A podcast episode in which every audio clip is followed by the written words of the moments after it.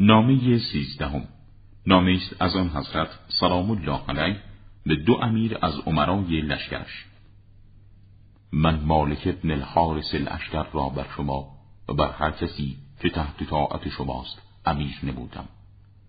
دستورات او را بشنوید و اطاعت کنید و او را برای خود زره و سپری در مقابل دشمن قرار بدهید زیرا او از کسانی است که مستی و سقوط به او راهی ندارد. و او از کسانی است که وقتی شتاب برای یک امر به احتیاط نزدیکتر باشد درنگ نکند. همان گونه که اگر درنگ در یک مورد شاگسته تر است شتاب نبرزد